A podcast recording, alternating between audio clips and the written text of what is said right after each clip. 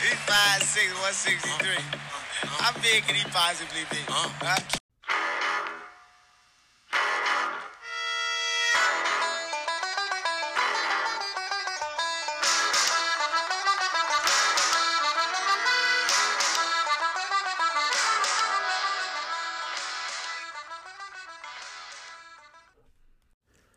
Welcome into another episode of the Five Foot Nothing, Hundred Nothing podcast. I'm your host, I am Five for Nothing, a Hundred Nothing.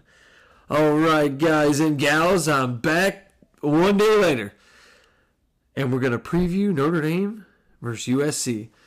And um, I've been on Twitter this morning. I've been off today, and uh, USC's got me a little ready to rock and fucking roll. I'll tell you that much right now. Cheers, everyone.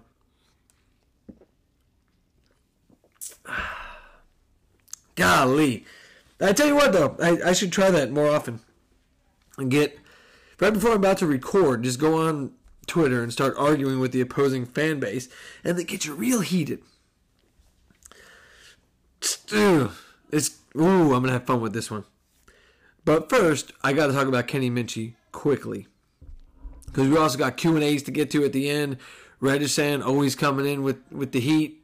Uh, we had minimal people submitting questions, but multiple questions by one person made it all worth the while.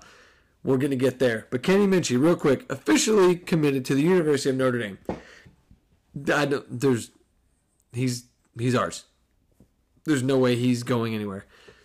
Signing day is around the corner. There's some other recruits we'd like to make sure stick with us. Looking at you, Peyton Bowen. You know, we'll see. but Minchey's commitment puts Notre Dame as the number three ranked recruiting class for 2023. Now, again, that's not official until we get these kids signed. Like, they have to actually sign with Notre Dame it's all great and grand and wonderful, and I'll post all about it that we're top three class right now. But we've got to sign the kids, and there's a lot of uncommitted that are going to be your uh, quote unquote hat flippers, and that's going to skew the numbers. So will Notre Dame stay at three? Unlikely, honestly. Let's be real, guys. We're I I feel like was six. I think six a good number. You know, I think we're gonna get jumped by LSU. Then you're gonna people going, look, see, Brian Kelly can recruit. What the fuck are you talking about? Well, not really. It's pretty easy to recruit and be the lazy Brian Kelly when you're in a state that has as much talent as LSU and being in the Southeastern Conference and all the other things that make it easy. Like the the effort doesn't have to be put in. What you're missing is you can focus on Brian Kelly having a better recruiting class at LSU than Marcus Freeman does at Notre Dame, but that's not the point. I I'm not stupid. I tell you that Brian Kelly should and probably will have a recruiting class better than Marcus Freeman in Notre Dame most years just by default. What Marcus Freeman is proving by being where he is currently ranked, and Brian Kelly was never even close to this, is that Brian Kelly was fucking lazy, and all of his excuses about why you can't recruit at Notre Dame have just been debunked in less than a year. I was going to say a year, but less than a year, because Freeman was officially named the head coach in December. We're not even to December yet. And here we are. So, uh, we did get Kenny Minchey that's gonna be huge. I've seen uh, somebody asked me, "Does that is he? How good is he? Is he come in start day one, like week one next year in Dublin? Is he gonna be the guy? I don't think he's that, but I will say based on what I've seen tape wise and things if you read and have been said about him, there's not much of a, a, challenge for him to be the backup week one. I mean, we've seen what Drew Pyne is, guys. Let's just, you know, he's not, he's not the guy. He's not going to be the guy, and it's not his fault. Like he, it's not his fault he can't throw a slant route. He's not tall enough to throw a slant route. Like it's sad.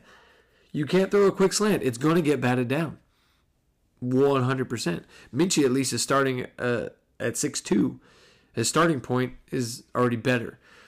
Um, But will he be the backup week one? If the current situation is what it is, where you got Buckner, Pyne, Angeli, Minchey. I don't know what Angeli is, but again, based on what we've seen from Pyne, if Angeli's not even getting a shot, I have questions on how good Angeli really is. Is that fair to him? Probably not. But I'm just gonna go. You do an educated guess here. So there's that. With that, those four guys, I'd say Minchey has a very, very good chance of being the backup to Buckner day one. Do I want that to be the case? No, I do not. Because again, it goes back to what I said when I talked about Minchey decommitting and probably committing to Notre Dame is that you still need another quarterback that is going to actually challenge Buckner. Because I'm sorry, Pyne ain't the guy. Maybe Angeli's looking like not the guy. And Minchey, I don't think if he's ready to start week one, day one, fantastic. But what does that mean for Buckner? He was never that good or something. I, I just don't know. I, here's what I do know. We still need a transfer quarterback who will be either the guy challenging Buckner and maybe win the job or at minimum the backup. Because we can't have the same situation. Because if we have a quarterback worth a damn to replace Buckner, and I'm sorry to say that about Drew Pyne, but it is what it is. You can comment on how he's eight and one, and he's oh, it's amazing. Yeah, but like, come on, we're literally winning in spite of him, and damn near lost to Navy because of him, lost to Stanford because of him, and you could put some of that on Rees too. Uh, I we we've gone down that path multiple times on the show. The Stanford game is all about Rees. I'm sorry. You don't throw 27 times with Drew Pyne when you got your two star running backs, Diggs and Estime, going for 17 and 114, averaging 6.7 yards per carry, but they only touch the ball 17 combined times. I'll say it again. 17 for 114 is exactly what Diggs did by himself against Clemson. So why are we not doing that against Stanford?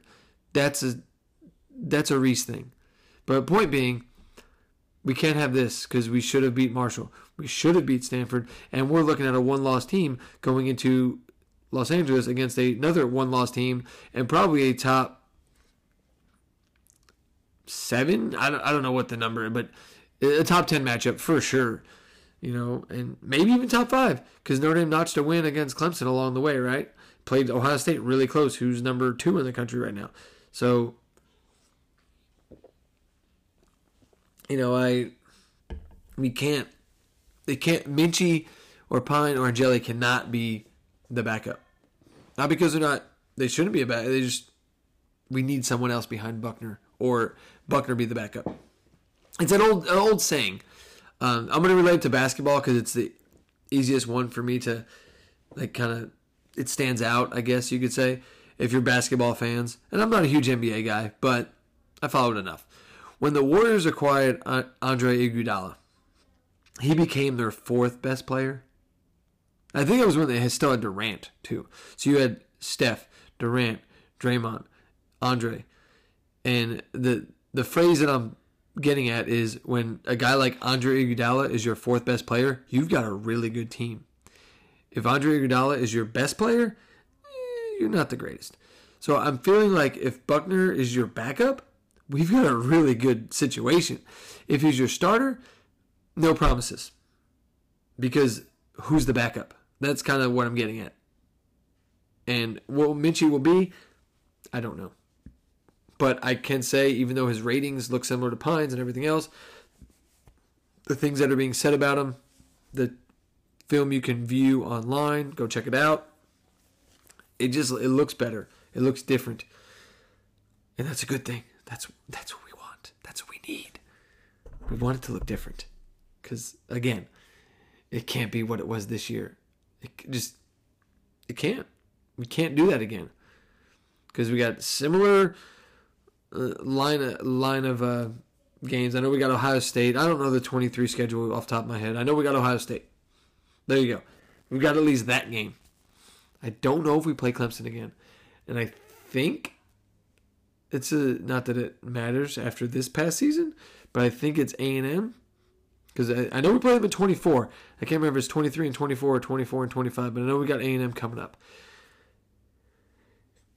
There, a who knows? But point being is there's some name brands on next year's schedule as well, and we can't afford to to have this situation. So I'm anxious to see what Minchey can do. I think he's going to be an early enrollee, which really helps because I think he was planning to enroll early at Pitt, and um, so if that was his intention, he's probably going to enroll early at Notre Dame, which will give him a leg up going into spring ball, leading into next fall. Know, we'll see. So that's big news, right? All right. Now that I've talked about that, let's get into Notre Dame versus you can't spell suck without USC. Watch for the changes and try to keep up. All right, first things first. This is a top 15 matchup, and Notre Dame has a chance to knock off a top six team for the second time this year. And I, I'm not defending USC. I'm not throwing shade necessarily at LSU. But how LSU is five and USC is six definitely threw me off. I'm not gonna lie. I don't get it. Again, I'm not advocating. I'm not promoting USC needs to be better or uh, just whatever. Fact of the matter is, one team is nine and two, the other is ten and one. I don't understand why because you beat Alabama. That that means you're you're great and wonderful, but you lost to Florida State. Florida State's not good. I and their other loss was who the who they just lose to? Why am I spacing? Uh, Tennessee. They got blown out by Tennessee, who just got blown out by South Carolina. So your two losses are Tennessee, who eh, I don't want to call them frauds, but like, what's up? And Florida State, and USC's only loss to this season is a one point loss to Utah, who, if I remember correctly, didn't they go for two to win the game or something? Yeah, they went for two to win the game with 48 seconds to go. You lost by a converted two point conversion. I, and I'm not saying USC schedule is great, Grant, but the fact of the matter is, same reason Notre Dame. I heard some people go, "Wow, how's Notre Dame 15? Look at their wins compared to Utah, Washington, Kansas State, Penn State." Like we got three losses, they don't. It's that simple. the The only team in Utah in front of us and Kansas State are the three lost teams that are in front of us. Uh, and sorry, Stanford happened. It sucked. It was awful. Marshall happened. Those are 50 pound weights on our ankles holding us at the bottom of the fucking pool, and we're trying to swim up.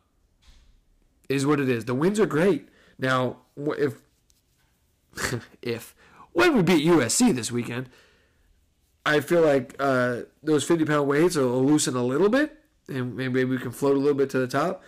But we need a lot of chaos to get to where people are talking about New Year's Six games and stuff like that. But we're 15. It don't matter. 15, 14, 13, 12. It's all the same. And realistically, for USC, five or six, it's all the same. if they're lucky enough to beat Notre Dame, they're gonna. They at that point they'll jump LSU. No, no questions asked. But they still need shit to happen. Well, not necessarily. That's not true because Ohio State and Michigan play each other. I feel like the loser of that because they've had moments of not looking great, mostly Michigan. they should be out um, of the playoff. But I was just I was surprised USC wasn't number five, and they gave SEC bias out the ass to LSU because you beat Alabama this year. Ooh, we're so amazing. I don't understand it. But again, I don't give a shit about it. I, as we learned last week, I hate LSU and I hate USC. So here we go.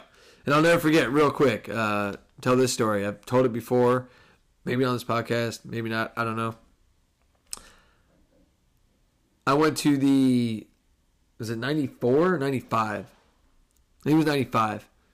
Notre Dame USC game. It was in South Bend but it was just post OJ Simpson, or like I'm pretty sure it was '95. Anyway, I'm sitting and we're sitting where like this the USC bands in front of us, and uh, we were kind of close to the field, honestly. but there were a group of guys, uh, behind me and my dad, Notre Dame fans, and um, you'll hear it on Saturday if you pay close enough attention. There's uh, I don't know if it's their fight song, if it's whatever it is, I don't know, but there's a tune USC band plays and it goes da da da da da da da da da da and the guys behind us every time it played it was tremendous they would just go slash slash slash and stab slash and stab slash slash slash and stab slash and stab. It was amazing. I enjoyed every second of it. And i'm like what 10 11 years old at the time and i'm laughing my ass off. It's wonderful. Wonderful. So i don't like usc i don't like lsu but i found it odd that lsu was 5 and usc was 6 whatever. Usc is a five and a half point favorite in this game what does that mean? Well, obviously, you bet Notre Dame. It's on the road. They're underdogs. We've thrived in that environment. Um, I wouldn't bet Notre Dame though. Be, oh, I say I wouldn't. I want it's Thanksgiving weekend. I want to enjoy the weekend. I'm I'm off start as of today. I want to enjoy my food tomorrow and hang out Friday and roll into Saturday. I don't need money mucking up my my already emotion and this numbnut that doesn't seem to understand that Notre Dame does in fact have a shot to win this game, and I think they will. We'll get there. But I don't need money mucking up my already excitedness. But I wouldn't say not to bet Notre Dame in this situation. I I really I don't. And we're gonna get there. There's a lot of reasons and evidence to say Notre Dame's gonna have a shot to win this game. But there are things USC does very well. Most of it via Caleb Williams. And most of that is because they lost Travis Dye, unfortunately. I actually like that guy. Well, not when he went to USC. When he was with Oregon, he was a cool guy. Then just he put on that that ugly red and yellow outfit. I'd call it a uniform, but it's like an outfit. Uh, and I didn't like him anymore. So there you go. But USC has pretty much run through a lot of teams. Um, not surprisingly, teams such as Rice, Fresno State, Arizona State, Washington State, excuse me, Colorado. They also beat Cal and Stanford. No, Cal, uh, we actually, I think, their, their game was close against Cal, six point game. I think we played Cal a little bit better than they did, but there, there's some comparisons to be made there. However, they did beat Stanford 41 to 28. We did not. But again, people want to point to that game. You lost to Stanford. We beat them. That's true. There's no defense for that. That happened. I can't deny it. I wish I could, because then we'd be in a way different situation.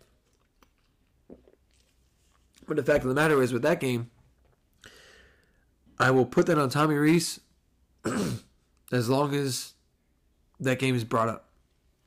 There's no reason for Drew Pyne to have thrown 27 passes in that game. Zero. When you have two dudes combining to average 6.7 yards a carry and you're basically electing not, neither one of them had more than 10 touches. I think uh, was it Estime had nine. Diggs had eight, or the other way around. Whatever. It was nine and eight. Like, come on, man. Just pull your head out of your ass. Win the game. I don't care. It was like 2018 Ball State all over again. Well, we got to see if Brandon Wimbush can pass the ball. Well, guess what? He can't, and we're about to lose. Luckily, we pulled out the Ball State game. We did not pull out the Stanford game. And USC fans want to hang on to that game as if that defines our season. Meanwhile, completely dismissing and ignoring the Clemson game. And when you bring up the Clemson game, well, Clemson, that's just a name. They're not very good. They're not very good. They're, just, they're living by their name. Well, their top five rush defense says otherwise because those are actual stats. It's not, they don't make up the number to, because of the name. And we seem to have no issue running all the fuck over them.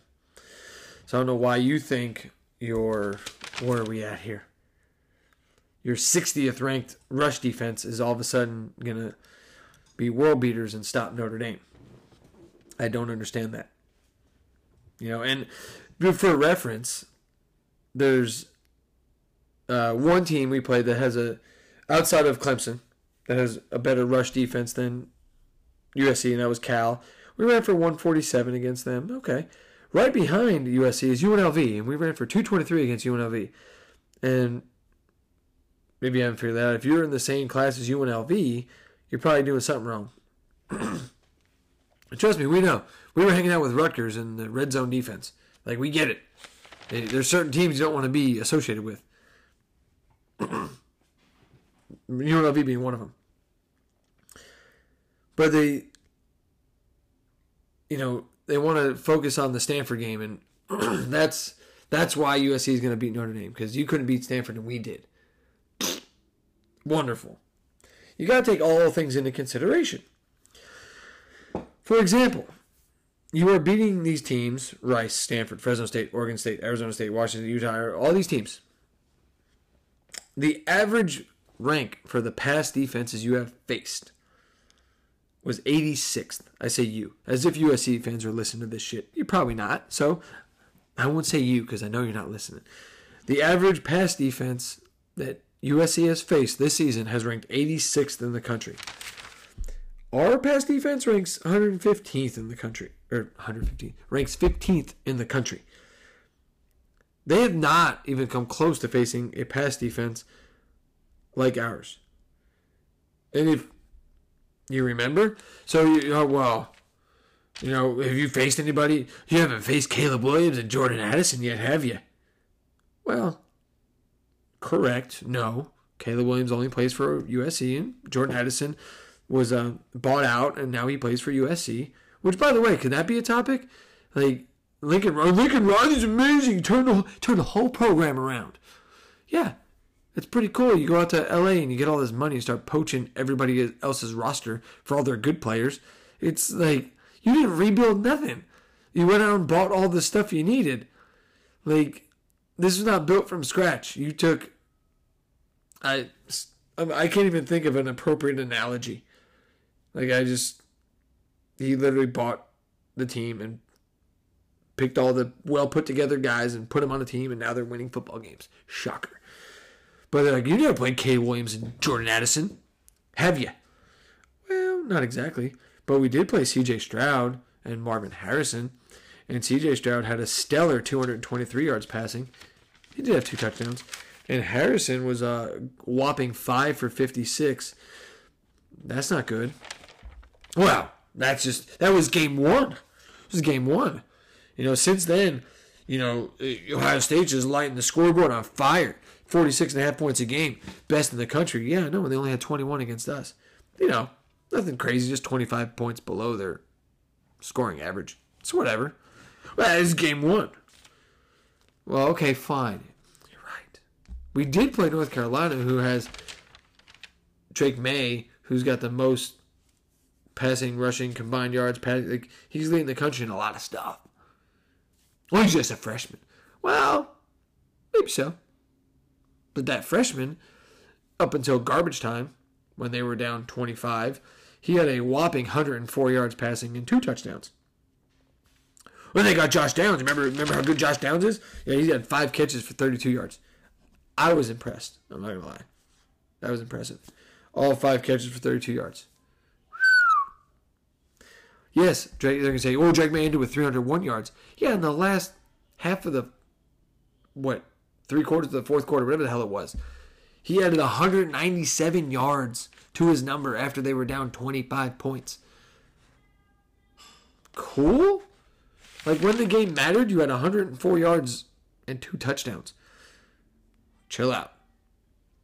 And then we played Zay Flowers last week. That did not go well. But I'm gonna let that one slide a little bit. Yeah, Flowers was three for 46.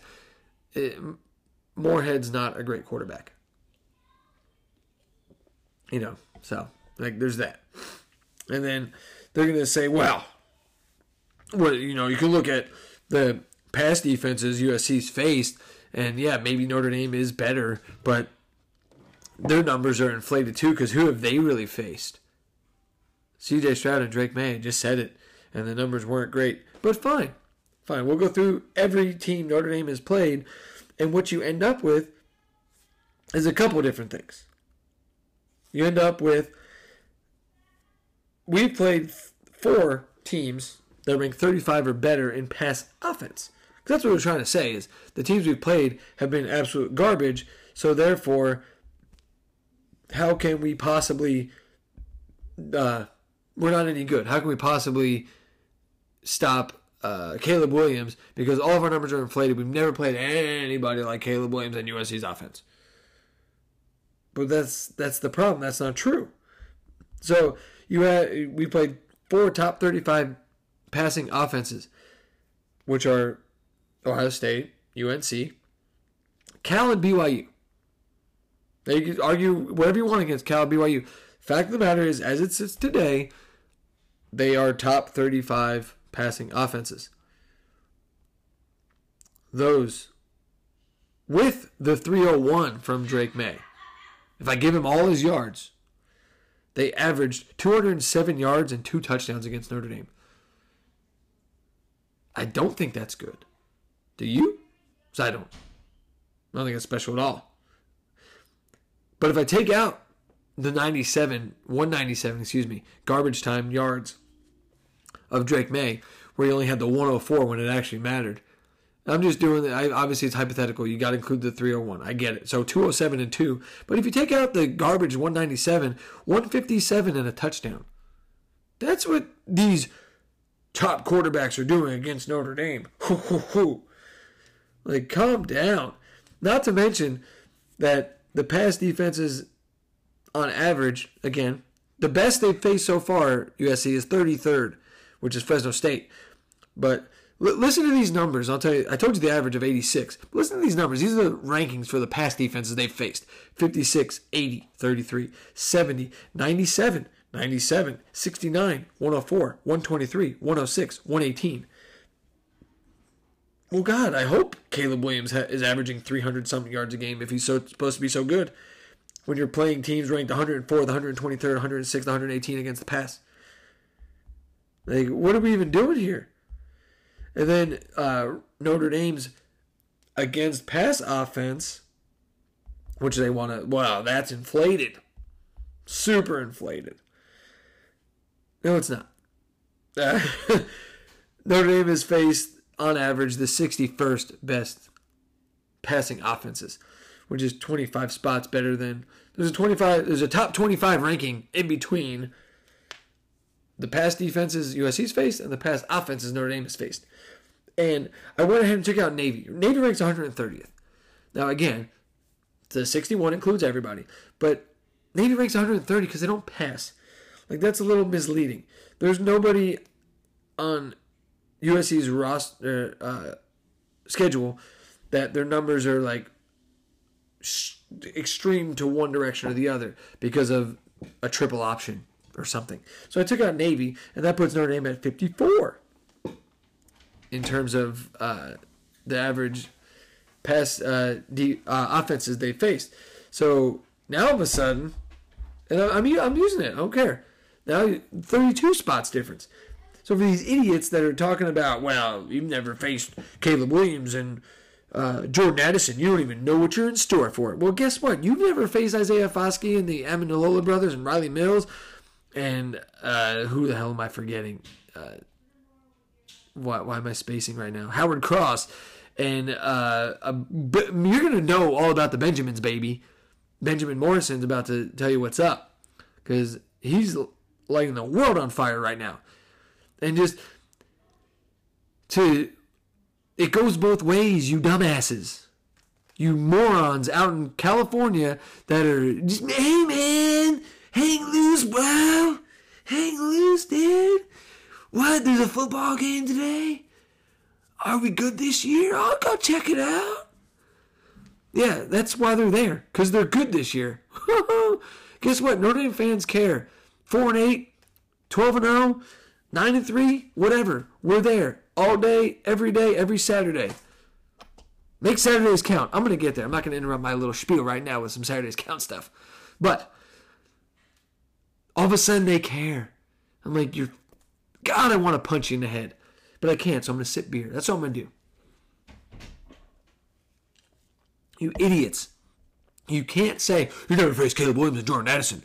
And then when I point out how good Notre Dame's defense is, and you've never faced us, well, good luck. Like they've got nothing. Oh, you lost to Stanford. Yeah, we did. Uh huh. And if you watch the game, you would understand that it's not necessarily on the players themselves. It's not a, a, a, talent or ability issue, it's a coaching issue. And that's happened more than once this season, and I feel like it's getting a little ironed out. The Navy game was not awesome. But Boston College was awesome. I still, yeah, Jimmy, 25 times, it's too many. I know you asked the over under, it's still too many. I don't like that. It needs to be around 20 or less. That's that's the home run spot for Drew Pyne in passing attempts. Uh, but just, oh, you can't I can't give you all this data that says the top passing teams we've played have 207 yards passing and only two touchdowns. And you say, well, that doesn't mean shit. Why not? Because you're a USC fan, you're actually good this year. And I say fan, but your fandom is fair weather. Hang loose, bro. Get her done. Well, that's that's that's country. Eh, you know what? Maybe Lincoln Riley brought some Oklahoma. Was like, "Get her done," and they're like, "Hang loose, man, dude. All right, bro. Go to the beach, man. Gonna hit the waves." God, those are. Fuck them, guys. Fuck them. Can't spell suck without. USC. So, and but these passing offense they want to speak so highly of oh, excuse me, our passing offense is tremendous. Uh, UNC's was better and is better. Same. And we know how that went. Just throwing it out there. know we score we score so many points. It's like it's un, we're unstoppable. We average 43 points a game. We're number three in the country. You know who's number one? Ohio State. You know how many they scored against us? 21. You know who's number 15? North Carolina. You know how many they averaged? 36 and a half. They only scored 32, but really 20 before garbage time. Clemson, they ranked 20th in points per game. They averaged 35 a game. You know how many they scored against us? 14. And why do I bring those three teams up? Because those are the three ranked teams, and two of them are in the top 10. So, before you want to get all high and mighty about your points per game and your passing offense and your this and your that, maybe, just maybe, go look at some stats. You might be shocked in what you find out. But that's it's too easy. Stat see stats aren't fun because stats are, are based on factual information, and it kind of just puts puts a real wrinkle in your narrative that you're trying to portray that USC's unstoppable and there's no way Notre Dame can stop them. They Don't have a chance in hell and blah blah blah blah blah blah blah because you're full of crap. Like it's again Notre Dame has played legitimate opponents and we've held our own. Yeah, Marshall and Stanford happened. I get it, but the beauty of that is, and I put it on Twitter. You can't really type it all out, but yes, Notre Dame did lose to Marshall and Stanford, but we also beat the ACC champ, regardless of who it is, and both games were won pretty convincingly. And I believe we're going to beat the Pac-12 champ this Saturday. And what that means is, yes, Marshall and Stanford suck. That's awful. We can't have that. But that I didn't buy into the whole first year thing, but that kind of makes sense now. Because how do you lose to Marshall and Stanford then completely dominate UNC, completely dominate Clemson, completely dominate BYU, who on the passing side of the football, the stats are still holding up. Dominate them. We we're going in a direction that's good. Because when they say, well, you lost to Marshall and Stanford, yeah, we lost. We beat Clemson and North Carolina. We used to not be able to say that. Okay, what it used to be was, hey, you lost Ohio State, Clemson, and North Carolina. Yeah, but it, uh, we we beat the other teams. Who cares? The other teams sucked. Like Syracuse seemed nice at the time. Have you seen Syracuse? I think they've lost five in a row. I, I I'm saying that sarcastically. They have lost five in a row. They're that win means nothing. BYU, great. Not anymore. There's some angles you can take on it, like I said, the passing side of things. But at the end of the day, the only three games of consequence to this point were Ohio State, North Carolina, Clemson. We won two of those. That used to not happen for the last 12 years. So we could be sitting at 9 and 3 with those three L's. And what are we supposed to sit here and go, well, guess what? we beat Marshall and Cal and BYU and Stanford and UNLV. We're going to flex on that. Oh, forgot about backup college in Syracuse. Excuse me. Like, in Navy. Like, who cares? Nobody cares about those games. They care about Ohio State, Clemson, and this year North Carolina, and we're two and one in those games. It's different. Embrace it. Love it. Don't like. It's beautiful that we get to. Yeah, they can shit us from Marshall and Stanford, and they're going to because if the roles were reversed, you would too. But at least we have something we can rebut them with. We have a top ten win, at the time top five, and we absolutely dominated them. And uh, come Saturday night, we'll have a top six win. And that's not what we're used to. Marcus Freeman is figuring this out. And the head coach thing, I look at look at his time as a defensive coordinator last year at Notre Dame. It started off really rocky, right? Florida State was sketchy. Toledo was sketchy. By the end of the year, we were going, and the only time it kind of flopped on us was a Fiesta Bowl. But again, there's so many things happening there. He was trying to be the head coach, and is he really? How much is he involved in defensive coordinating? And it's a, a lot of stuff happening. It looked great, and then we blew it. It's like, what happened? We are going in a right, good direction, okay? And let's keep that good direction humming all the way to Saturday and beat USC. And I don't care that they have they're number two in the country in yards per game with 513 and you know 43 points a game and all all their numbers because there's things you can look at for Notre Dame. You know, they have not played a defense like ours.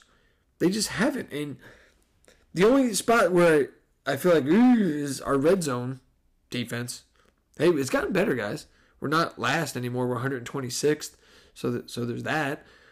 And that is a spot I'm concerned about because you USC can move the football. Obviously, we have to either continue this turnover thing or just hold them to field goals. That's got to be what it is.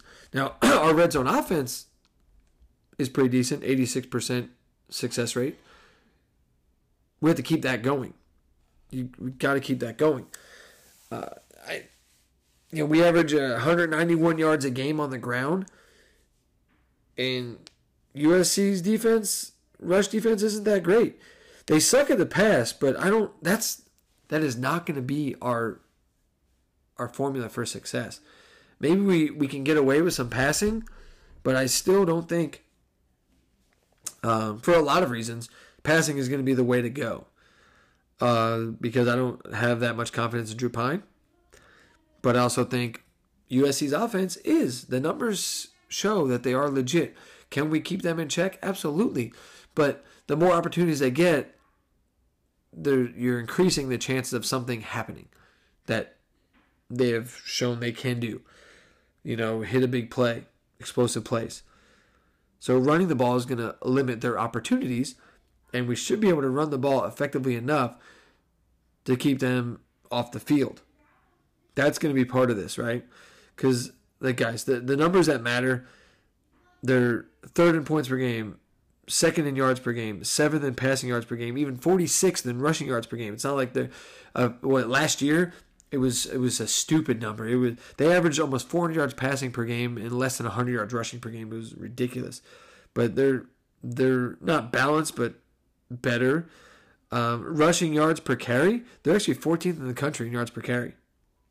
I look at that too because, you know, they're rushing 46 in the country is not terrible. I mean, we're only 31st, but uh, their yards per carry is 5.4. That's significant, you know. And their red zone uh, success rate is 66 in the country. Maybe we can stop them there somehow. Would love to see it. Wouldn't hurt. But their whole offense is going to run through Caleb Williams. Okay? You can talk about Jordan Addison. We can't talk about Travis Dye anymore. He's done for the season, unfortunately. Um, they have had a running back fill in for him, Austin Jones.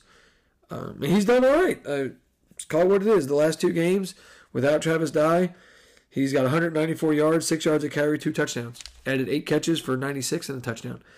So he's useful, right? But the whole thing runs through Caleb Williams. He's their without Dye, he's their second leading rusher. He's got seven touchdowns rushing, but he throws for 316 yards a game, 33 touchdowns, and only three picks. That's a pretty good ratio. I mean, you he literally doubles Drew Pyne's yardage. Obviously, we run completely different types of offenses. I get it, but just for perspective, 316 a game, 33 touchdowns, three picks. The guy's averaging obviously less than a, a what, point whatever interceptions per game and three touchdowns a game. Like that's crazy. He has been sacked 20 times, which is roughly twice a game.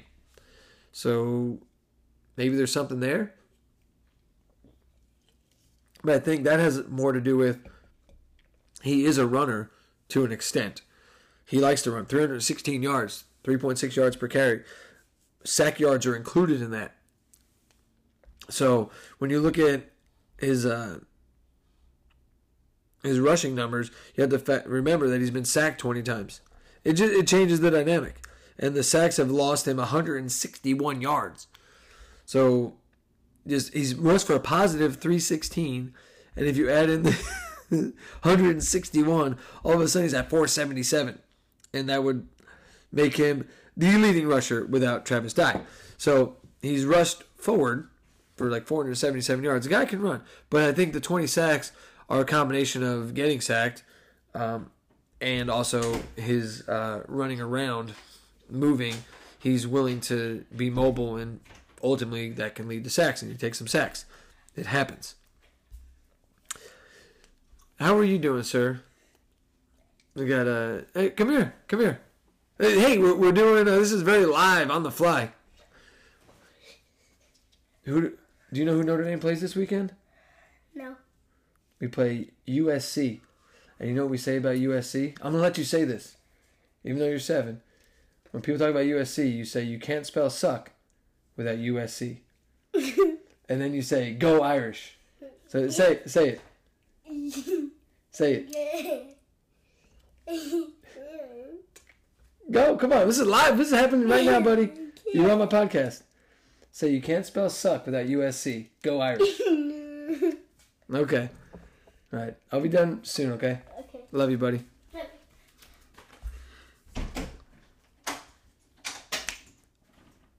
And just like yesterday, that interruption was brought to you by Royce Palkovics. Love that kid. Anyway, see that this is what you get with five foot nothing. You get unexpected interruptions because I'm just at a desk in my bedroom and can't lock the kid out. So here you go. Uh, where was I? Oh, uh, Caleb Williams, leading rusher. Yes, um, the the guy's taking sacks partly because he, he's willing to run, and just leads to some sacks. So I think there's an angle there. Um, then they're going to, you know, like Austin Jones. I talked about him a minute ago. Uh, he's decent. It's not. We can't completely dismiss it. He's not Travis Dye. You know, but that's why they brought in Travis Dye and poached him from uh, Oregon because guy was a stud. He was super productive. I mean, between uh, rushing and receiving, you know. But you look at the receivers, and they got receivers doing all kinds of things. Obviously, you got Jordan Addison, who, by the way, somehow was a Biletnikoff finalist. And is that just because he won it last year because his numbers don't really hold up? I mean, they're not bad. I'm not saying they're bad numbers. It's just compared to other Biletnikoff uh, finalists, his don't really match up.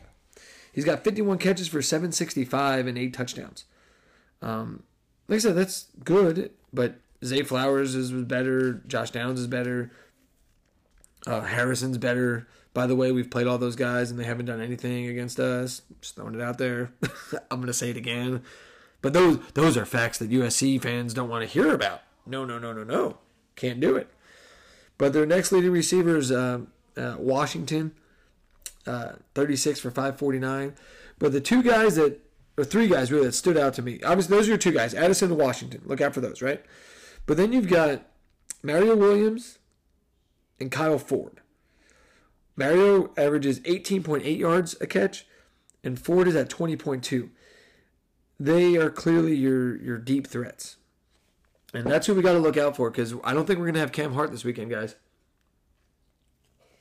And that that puts um, I don't even know how that's going to go, but uh, obviously Bracy will step in, and he's been playing good this year. But then you got to have uh, Clarence Lewis or Mickey out there, and um, you know Clarence Lewis has shown uh, some some glimpses uh, throughout his career. This year, not quite as much. Obviously, Benjamin Morrison took over as the starter, and I don't know what what the plan is. Is, is Benjamin Morrison going to be? I, I think Notre Dame just sticks to your your side of the uh, formation. Like they don't. There's no following of. It's not like a Revis Island situation where he's going to follow Jordan Addison around. And quite honestly, I don't think you need to. He's not doing it like 51 catches over 11 games. It's not anything you got to woo look out. He's got four catches a game or almost five, whatever. But uh, the deep the deep threats is what I'm I'm worried about those explosive plays because we've done a great job keeping things in front of us. We can't let I say we've done a great job, but we've had there have been some big hitters, right? But Williams and Ford, 18.8 and 20 yards a catch, man. That's something to look out for. And then there, uh, was it Bryce, Brandon Bryce, Brandon Bryce, or Rice, excuse me, Brenden Rice. He's their slot guy. He's got to be, despite being 6'3. He's got 29 catches for 12.8 yards a catch. He, those are short routes, all things considered, right? That's something we got to look out for, you know. But again, this whole thing is contingent on getting to Caleb Williams, making him uncomfortable, getting some sacks. Uh, the guy is uh, elusive and he makes plays on the run. I'm sure if you search Caleb Williams throw or whatever on Twitter, just something uh, involving passing, whatever, you're going to see some crazy throws. And most of them come on the run. The guy can play. There's no doubt about it. The guy is good. We have to knock him around, knock knock his dick in the dirt, as my high school football coach used to say. You don't want him to do it again? Knock his dick in the dirt. Then if he wants to get up, keep knocking his dick in the dirt. Eventually, he's going to not want his dick knocked in the dirt. He's going to hate it. So just keep doing it legally, of course. So it, it it all runs through Caleb Williams, like it just does. And the thing is, his numbers look great, but he's got some clunkers in there. He's got some clunkers. Yeah, you can't deny it. You look at his stats. This is from most recent to. I'll just do the start of the season. Just the, the yards. Just go through them real quick. 249, 341, 284, 180. 348, 188. 381, 411, 360, 268, 470.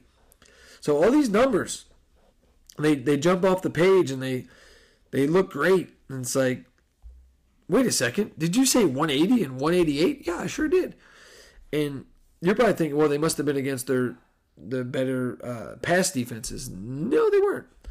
They were against Washington State 188 and Oregon State 180. And the Oregon State game, if anybody remembers, they won 17-14, and Oregon State was kind of coming down to the end, but they are ranked 70th and 97th against the pass. They're not good. And he went for 180 and 188. Now, I I didn't watch the game because I was probably asleep because they play on the west freaking coast, and you can't watch that shit. It's kind of annoying. But in those games, uh, you know, Washington State 188, but he's only sacked one time. He did he throw any picks? He didn't even throw any picks. But it just his numbers weren't fantastic. Oregon State where they escaped 17-14. He didn't throw any picks either. Just not great. But and they only sacked him twice. So it, it, there's nothing that jumps out as like, well, why were his numbers so low? I just, he just didn't have a good night. Is what it is. So that he has that in him. Now, having said that, since the Washington State 188 game, it's been 381, 411, 360, 268, 470. It's been pretty solid. You know, but I just we have to get to him. We have to make him uncomfortable. We have to frustrate him, and you know, see what happens. You know, but but a lot of this is, is going to be on our defense, right? It's got to be what are we doing on defense? Make it happen. Uh, these keep things in front of you. Don't give the big plays. Benjamin Morrison, step up. Be a hero. Be the hero that you have been the last few weeks. Uh, special teams, Brian Mason, where you at, my my guy? Come on, block a punt. Like, there's ways we can win, and you know I want to talk about that. So there's definitely ways Notre Dame can and will win this game. We'll get to a prediction. Don't worry, guys. Hang tight. And this this one's gonna go long. A lot of reasons I'm off. Like I would say I got nothing better to do, but I finally could like sit down comfortably and do this. But it's USC. They're ten and one. We're have the opportunity to ruin their season and put us at nine and three, and maybe some chaos happens and we get blessed with a, a New Year's Six. Who knows, right? But this game is important. Um, it's a rivalry game. It's two brand new head coaches, Lincoln Riley, Marcus Freeman, meeting for the first time in this rivalry. Like this, this game is big, and I, I want to give it its due. So we're gonna do this. But you know, Notre Dame winning uh, is it's gonna come down to. I hate to say this because he's he's a good guy, but it's gonna come down to limiting Pyne as a passer. That's just you can't let him be. You can't have him throw 27 times. It can't be Stanford. Cannot be Stanford. It that is not a formula for success. I'm telling you now, if you don't watch a game, you just go to look at Drew Pyne's numbers, and he's got 25 to 30 passes. Probably not a good sign. I think he needs to be under 20. That's the home run spot. He needs to be under 20. Because you, if, if you got him under 20, you you have the opportunity to just you know use your boy Estime and Diggs, and every time Estime gets the ball, I, I don't think they'll do it in the Coliseum, but you know you can have a little. Somebody once told me the world is gonna roll me. I ain't the sharpest tool in the shed. Yes, sir. A little somebody once told me the world is gonna roll me. Get a little Estime pounding heads, being a snowplow, and maybe, just maybe, we're onto something. That's what I think.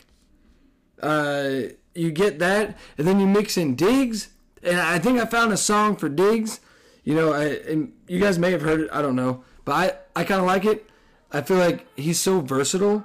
He does all these things that I like. He's elusive. He's got moves. His balance. He's a great pass catcher. He he does all these great things as a running back. Like this, like that. Everybody trying to be like me. Trying to take my juice. Trying to take my sticks. Everywhere I go, I'ma stand my cues and peace. Everybody trying to be just like me.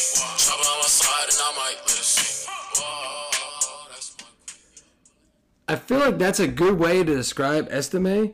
You watch him play. Now that we've had 11 games, you look and you're just like, man, like if everybody's got their own thing, but Diggs has it all. So I get why he starts now. I still wish Estime would get more run in the like first few downs. Seems like it takes too long to get in the game, but man, Diggs like everyone, everybody trying to be just like me because I can catch, I can run, I can juke. I it, even his blocking has gotten better. It's not great, but Diggs and Estime are going to be the answer. And Tyree. Tyree's kind of a eh, he's he's smaller. He's he's really got his own little niche. But here's the thing: Yeah, we can't have Pyne throwing 20 some odd times, right? 31 personnel, guys. I've been talking about it, and we finally saw it. And I realize it's not, you can't keep having all three running backs on the field at the same time. That's the beauty of our quote unquote three headed monster. Everybody take a drink. The beauty of it is they're all fresh at all times. Nobody's being overworked. But putting, uh, like, there's so many plays, and all of them involve multiple running backs on the field. Like, it was Tyree and I think Estime initially. It was like a fake inside handoff to uh, Estime, and then boom, hit Tyree on like a little swing, flat thing. Beautiful. Last week, it was Tyree in motion. I talked about it on the recap. Tyree in motion. And look, are we to pitch it to him, hand it to him? No, we did a fake little thing to Estime. Diggs on a wheel route. Boom. Beautiful pass. Beautiful catch. We need more of that. That's the kind of stuff that's going to beat a team like USC. Their defense can be had. You know, I don't think I talked enough about their defensive numbers. They're 52nd uh, points against, 88th in yards against, 102nd in pass. Again, I don't know how much that's going to play. 60 in run. I talked about that. Uh, however, and people score on them 80% of the time. But their turnovers are where they, they live. So their number their yardage numbers suck. They're not good, but they're number one in turnover margin, number five in turnovers per game. They get over two turnovers a game. Now Notre Dame is, we're back to even, guys. Our turnover margin is zero. We have as many turnovers as we do, uh, both like giveaways and takeaways. Same number. We're even, but we only average one takeaway a game. At 1.2 to be specific, but we got to be better than that. And this game, we can't have turnovers, and we got to get turnovers. But I feel like you can limit turnovers by getting that 31 personnel on the field. Not a lot, a lot, but more than just once. I think like a five or six times would be an awesome number for that setup. And you can't fall in love with Mayer. You got to let Colzie shine. He's trying to. Let him shine. We got to get Lenzy involved. Some jet sweeps. The guy's getting open. Pull the fucking trigger. That's it. Style. Like, we're seeing Jayden Thomas. We're seeing we have talent at these other positions. We're limited at quarterback. So let's help him as best we can. Give the ball to Estime. Give the ball to Diggs. Get it to Tyree in space. Find Mayer, but not force feed Mayer. Can't have that either. And uh, I'm telling you, we're gonna see a Mitchell Evans pass. I, am gonna. That's my. Let me write that down. I'm gonna literally write that down so it's in ink. So when people find my notebook years and years later, like, damn it, fucking Pal called it. He said Mitchell Evans pass against USC. You can see your first Mitchell Evans pass versus USC. The tight end sneak will happen too. And we saw the little variation of it with uh, the handoff to Estime. Beautifully done. We need the next evolution, and that's going to Mitchell Evans pass. What will it look like? What will it be? I don't know, but I'm excited for it. So that's that's what we need. That's next. Just if Tommy Rees calls the game like he did against Clemson, and mostly like he did against Boston College. Like, we can beat these guys. Like, there's no doubt in my mind. You know, it, it takes a leprechaun to bust a Trojan. That, that's something everybody says. Like, when you buy Trojans at the convenience store, because you're going to get lucky, the guy hands to you and says, hey, be careful. It takes a leprechaun to bust one of these. And you say, yes, sir. But I'm a leprechaun, so what do I do? Well, you just have to bust it. That's just what's going to have to happen. So I don't want to go too much longer, but that, that's the formula, guys. Limit Pyne's passing. Get Estime and Diggs going early, often. Mix in that 31 personnel and find your spots to utilize Mayer and Colzie and Lenzy and Styles and just be, be smart about it. We this is not the game to try stuff. Now, I I, I, I shouldn't say it that way because I do want to see 31 personnel and I want to see Mitchell Evans passing, but I'm saying this is the game to. Let's, you know what? I'm, I, all of a sudden, I have this weird confidence that Drew Pyne's ready to sling the ball 30 times. That is not this game. No, sir. And you know what? Some read option stuff that's been there. That that's on Drew Pine though. That you that you cannot put on Tommy Rees. If he's going to read option and Pyne's doing the wrong thing, giving it instead of keeping it, that's you can't blame Rees for that. He called the play, and then you got to execute that part of it, right? So, is there a dog dying in the in our neighborhood somewhere? My gosh. Um, but I that's the formula, guys. It, it's it, it's simple and effective. We I don't I want to see some shots taken, but again, we just we can't just be taking shots to take shots for the hell of taking shots. We got to set it up, and and I look forward to that. You know, so let's get to the prediction. So I get to the Q and A, and we can all get out of here and have a happy Thanksgiving. All right, so USC has had some close games. They've scored a ton of points, as we know. But they've also won 17 to 14. They've won 45 37, 41 35, 48 35. And they uh, lost 43 42. Now, Notre Dame, I'm going to say it again, has, is on a streak of 35 plus points in five straight games. If they go for six this Saturday, it will be a record. And that's still just seriously, dog. oh my god, um, that would be crazy because this is the this is the offense that could potentially break the record for most consecutive 35 plus point games. In points per game, 37th. In yards per game, 69th. Passing yards per game, 112. Rushing, 31. Yards per rush, 49. Red zone, 42. But the, the big ones points per game, 37th yards per game 69th, passing 112 and rushing 31. Nothing jumps off the page like, wow, that's a high flying offense because you look on the opposite side of the coin. You got USC who's ranked 3, 2, and 7 and 46. Uh, like I said, 46 rushing, uh, 46th ranked rushing offense, but third in points per game, second in yards per game, seventh in passing yards per game. Like that screams, I can score some points. Hence the what are they? What's their streak? Let's see. One, two, three. Oh, they only went three, but yeah. No, dang it. One, two, three, four. They're on a five uh, game streak of scoring at least 41 points. but nonetheless, we have a very good chance, potentially, of setting a new record in Notre Dame football history. I don't know if we get there unless there's like a pick six or a block punt or something like that. I do think we can win. My prediction for Notre Dame versus you can't spell suck without USC is your Notre Dame Fighting Irish win the game 30 to 24.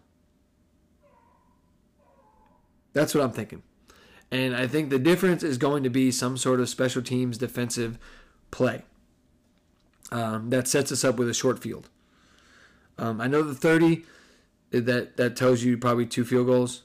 Uh, you know we don't love that. Maybe we miss an extra point. No, don't don't don't wish upon that. Knock on wood. Um, I just think we're going to. We've seen it too often this year. We get in these situations and we end up with field goals. Um, that's not great. But I I think we can get to 30 and offensively you're they're going to put up like, you know, what 20 something of those points, 20 something of those points. I just think there's going to be a defensive or special teams thing that happens. And I think Notre Dame wins 30 to 24. That is my prediction. Um, we will hold USC to almost their lowest point total of the year, which prior to my prediction would have been 17 in a win. But that other than that, that's it. Like their point totals are 66, 41, 45, 17, 42, 30, 42, 45, 41, 55, 48. They, I just, I don't think they've seen us. So I'm 30 24. Go Irish. We're going to do this, guys. We're going to have fun on Saturday, and we are going to do it. Having said that, we got some questions that we got to answer. Because you can't spell suck without USC. Now, and before I get into that, I'm going to throw it in here now. You know, we're going to have fun Saturday and we're going to make it count.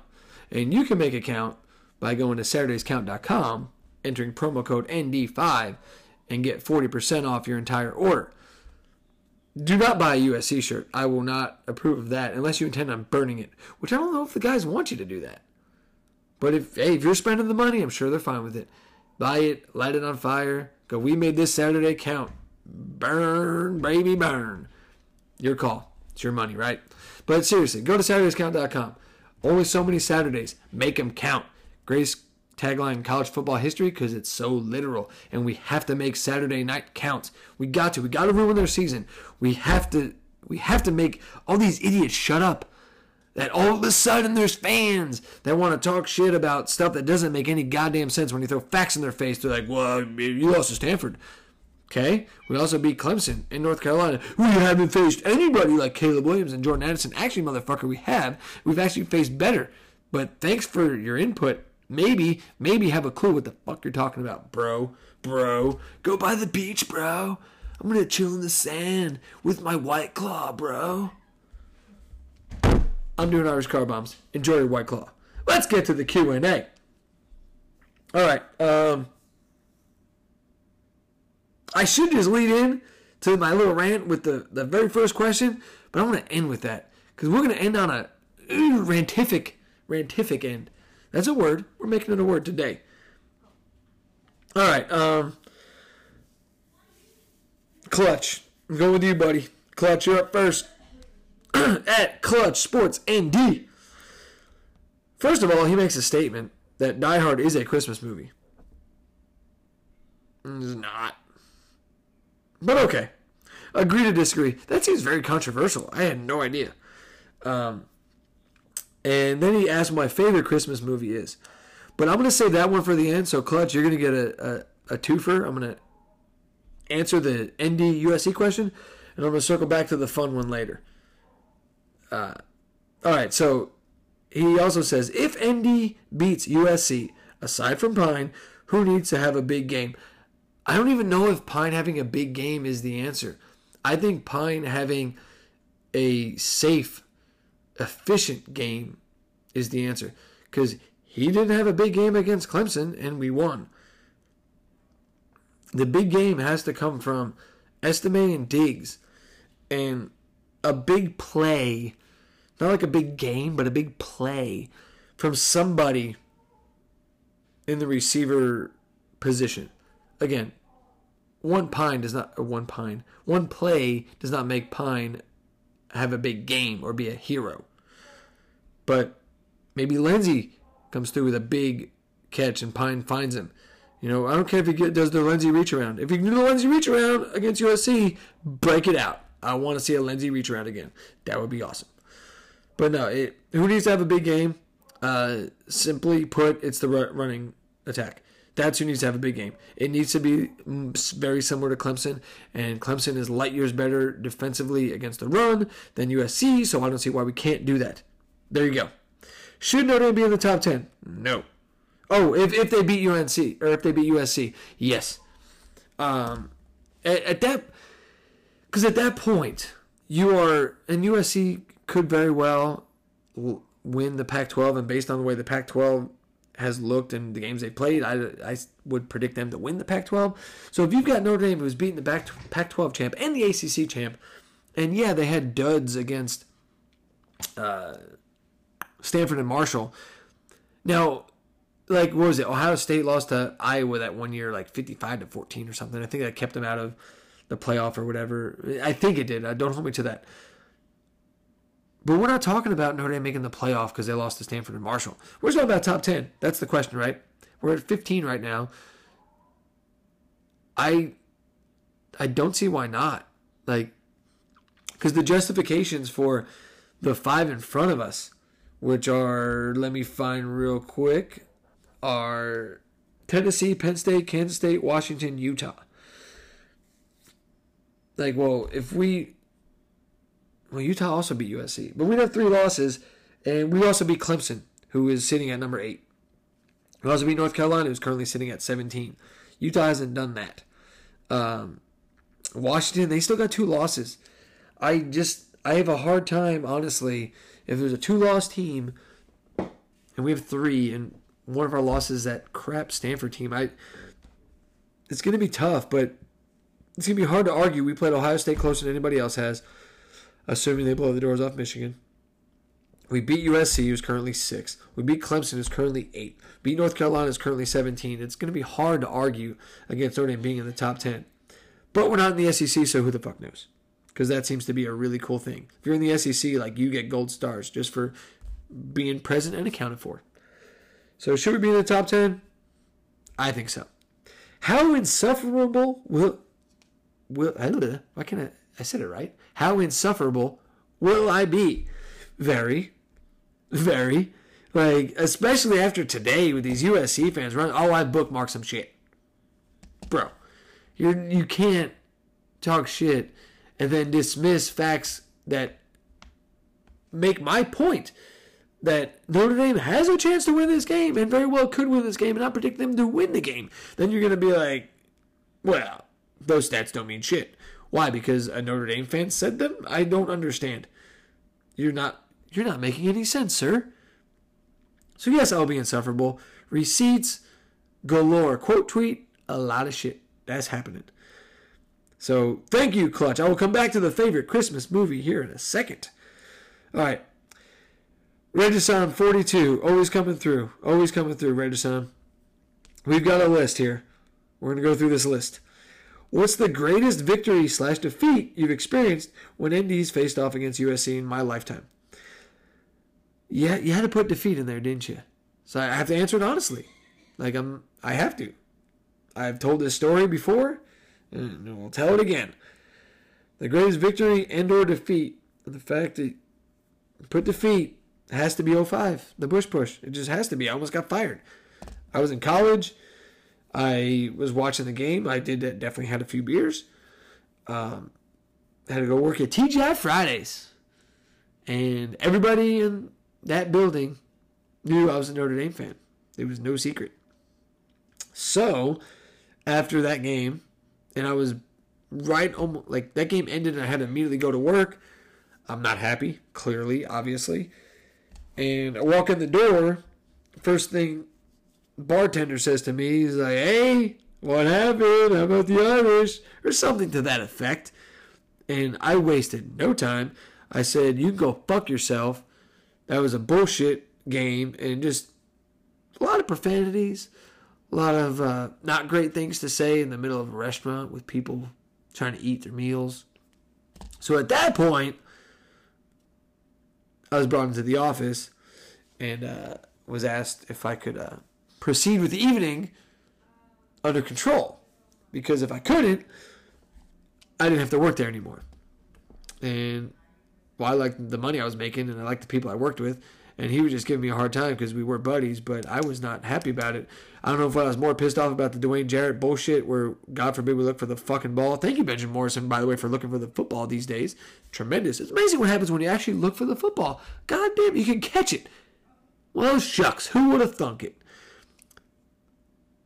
But I was not happy about that. And then the Bush push that fumbled out of all this shit. And the last drive that led to Notre Dame not winning that fucking game pissed me off. Then the first thing I hear when I walk into that restaurant is somebody giving me shit about Notre Dame, and I went off on them. So that would be the greatest defeat I've experienced. Not awesome. How many receipts do I hope to cash against USC fans when Notre Dame inevitably beats them on Saturday? A lot. I I need to go back because there's some that I haven't actually bookmarked. I I can find them very easily. There's been interactions, so I intend to fully cash in on all of that. It's going to be joyous. because they think they're oh we're back, bro, we're back. Hey, lose, man, we're back. And then when they lose, they're like, wow, fuck. All right, let's go to the beach. Football was fun for a minute. Remember that? Remember that time football was fun? We're gonna make it not fun. So, all right. Uh, now we got the fun questions, but before we get to that, I got to circle back to no suck with no USC. You know who it is, guys. How long has it been since USC beat Notre Dame? That's the Twitter account at no suck with no USC. And his profile pic has the record Notre Dame 48 wins, USC 36 wins, win streak, Notre Dame 4. They have not beat us in, well, five years because we didn't play during the COVID year. So that's awesome. So at no suck with no USC asks over under 10 accounts block me by the end of Saturday. Over. And the reason being is they seem to actually care, even though they really don't. It's fake care. It's fake care. It's like, oh, we care because we're good. Oh, we lost half bucket. But before Saturday, I think you get yourself blocked quite a bit. I'm working on it. I haven't been blocked yet, but that's because I throw. I, I'm too sarcastic. I think. Like I just, I make jokes, and I don't think people get too offended. Maybe they do. Maybe they don't. I don't know. I've been blocked by a few people. I was blocked by a super soft Penn State fan. Holy crap! He was uh, talking about uh, Notre Dame should be ahead of Penn State and arguing the wins and losses. And I'm like, we played Ohio State closer than you did. No, you didn't. Well, you lost by 13. We lost by 11. By definition, that's closer. You were also down 20 in the fourth quarter. That's, that's not how the game went. We're, but it is how the game went. Like, those are facts. He didn't like that, so he blocked me. But over under 10 accounts for no suck without USC. Yes, over. Go, shoot for the moon, buddy. You shoot for the moon and you just pick up whatever you get along the way. Go for it. I'm excited for you, buddy. Let's do it. Uh, all right, so let's get the. I, I want him to get blocked by everybody. Like, seriously. Uh, but now we got the fun questions so we can wrap this thing up and start dreaming about our Thanksgiving dinners. Uh, favorite Christmas movie? Christmas Vacation by far. It's not even close. I, I, I quote that movie often. And it's not even Christmas when I do it. Just, just because. Like, there's so many great moments in that movie. Just really nice. Like, didn't have to be about an RV, just real nice. Ah, he's just yakking on a bone. Just weird things that just come to me during my day, my week. And just bit full, a lot of sat. I say that for just weird shit. Like when you're overwhelmed with something, like ooh, bit full, a lot of sap. It doesn't make any sense, but it does to me, and I laugh about it. So Christmas vacation all all day. Clark W. Griswold Jr. Going for a land world speed record. Hang ten, let it rip. Later, dudes. like, uh, it's it's a fantastic movie. All of it is just, just all of it. I just, it's great. Christmas Vacation. We watch it every Christmas, and if you're not, you're doing Christmas wrong. That's all I'm saying. All I'm saying. So, Christmas Vacation, lock it in. Final answer. All right, what's the greatest or worst film you've ever watched? Or maybe he's asking both. Um, but I'm going to treat it like I did the USC one. What's the greatest or worst film I've ever watched? you know, I, I just I'm a, a sucker for comedy, like, and it's there's I I love Rudy. I love the Back to the Future trilogies. Um, I love the crap out of those, you know. Um, but I just go back to my childhood, and the movie I can never get past, and the fact that I'm an outside sales makes it even more hilarious. Is Tommy Boy, one of the greatest movies I will ever watch. It's it's Chris Farley and David Spade, the uh, the comedic duos, the silliness, the, the outside sales that is so relatable to me. Being outside sales now, the, the stuff you say to customers and, and well, pharmaceuticals, a little bit different, but the stuff you say to doctors and nurses potentially. It was way different when I was in freight sales. That was more like what Tommy Boy was doing. I just man, it, it was such a great movie. I'll never, I'll never get over it. It's hilarious, and love it. Greatest or worst book I've ever read. Um, I'm gonna say greatest, and I, I read it just a few years ago. Was Colin Cowherd's book? Um, you heard me. I think that's what the title. I forget the title, but Colin Cowherd's biography.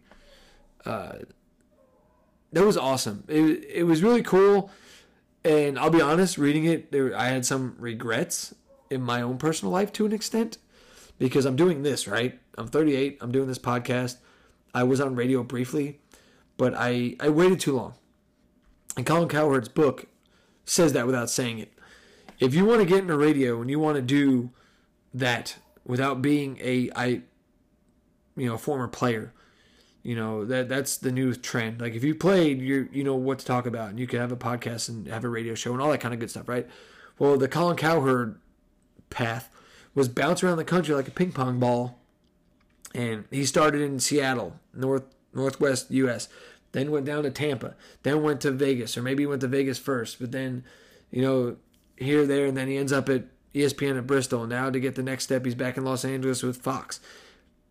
You have to be willing to do that if you want to make it big in that industry. You don't. Not everybody gets to be Mike Greenberg and stay in his his home. He grew up in the Northeast in New York. He gets he gets to be there. Yeah, he went to Northwestern, Midwest for a brief minute just for college. You don't. Not everybody gets to do that. Colin Cowherd did it the hard way. And that was an awesome read because it was something I was, man, I could have done that. And maybe I could have. But I, I waited too long. I, I, chose my path early to, to do the sales thing. And But that was a great book. I definitely recommend reading it, especially with the way I know a lot of you who are listening listen to podcasts and listen to radio and, and stuff like that. It was a pretty good book. I definitely enjoyed it. Favorite season of the year? That's fall. Just for I mean football, Notre Dame football obviously like speaks to me. But now that I'm in South Texas, man, spring and summer is just so damn hot. It is, I love being outdoors, don't get me wrong. Uh, spring baseball is fantastic. You can do whatever you want in the summer and this and that. But we still play fall ball because it was just 80 degrees a few weeks ago here and now right now it's what I don't even know the temperature, but it's still wonderful. It was 68 degrees. Tomorrow for Thanksgiving, the high is 75. So I'll take fall down here every time you get football. We still get our fall baseball with the kids, and I get to go play golf and do all these fun things outdoors that you can't do when I grew up in New Jersey. Boom, fall. Asked and answered. Number four from Red Sound 42. Yeah, we're doing all these, buddy. Is Always Irish Inc. John Kennedy, Always Irish. Give him a, a listen. I'm sure you guys do. You need to. He was a, I said it multiple times, he's a big inspiration. What started, got me started on this thing. He, me and him are very like minded to an extent. He gets more angry than I do, but whatever. Is Always Irish Inc. secretly Frank Leahy reincarnated because of how passionate he is about the team we all love? Hope you don't take offense to this, John. He very well might be. Like I said, he gets way more passionate than I do. I'm passionate, but he just brings it up a notch, and it, I, we all love it. We just we love it. We love it, and it's fantastic. Um, it's funny. While, real quick, while you're talking about the greatest book, I'm sitting there looking. I haven't. I started it. I haven't finished it, but I'm reading a book about the Beastie Boys. That so far so good, but I, I can't say it's great because I haven't finished it. But that's something I'm, I'm trying to get through. Um, but now we go back to. No, that was all of them. Look at me go. Answered all of them. So yeah, we got Christmas movies, we got books, we got movies, and uh, we got Notre Dame uh, winning on Saturday is what we've got. So after they win, so I'm gonna do my Irish car bomb pregame. Because of course you do. But when Notre Dame wins, post game car bombs, and I might, hey, to answer your uh, question, how many receipts do I hope to cash? I might just tag all the USC people. That might be fun. But I don't know how. I don't want to cause too much ruckus. You know, we'll see. Maybe I'll let let everyone else do that tagging for me. I don't know. But post game car bombs are happening because Notre Dame will win 30 to 24. Write it down. Mitchell Evans will throw a pass. That's written down, underlined twice. That's happening. But, guys, thank you for sticking around for hour and a half. Greatly, greatly, greatly appreciate it. You can show your appreciation by going to Apple Podcasts, Spotify, wherever you're listening. Like, share, all that good stuff. Get notified every time I post these. And also, I'm going to conclude go to SaturdaysCount.com, get your t shirt, 40% off the entire order. Only so many Saturdays, make them count. Let's make this Saturday count. We got to do it. Let's go. All right. That's it. Happy Thanksgiving, everybody. Go have fun with the family. I will see you on Twitter. Go Irish. Be Trojans. Five for nothing. Hundred nothing. Out.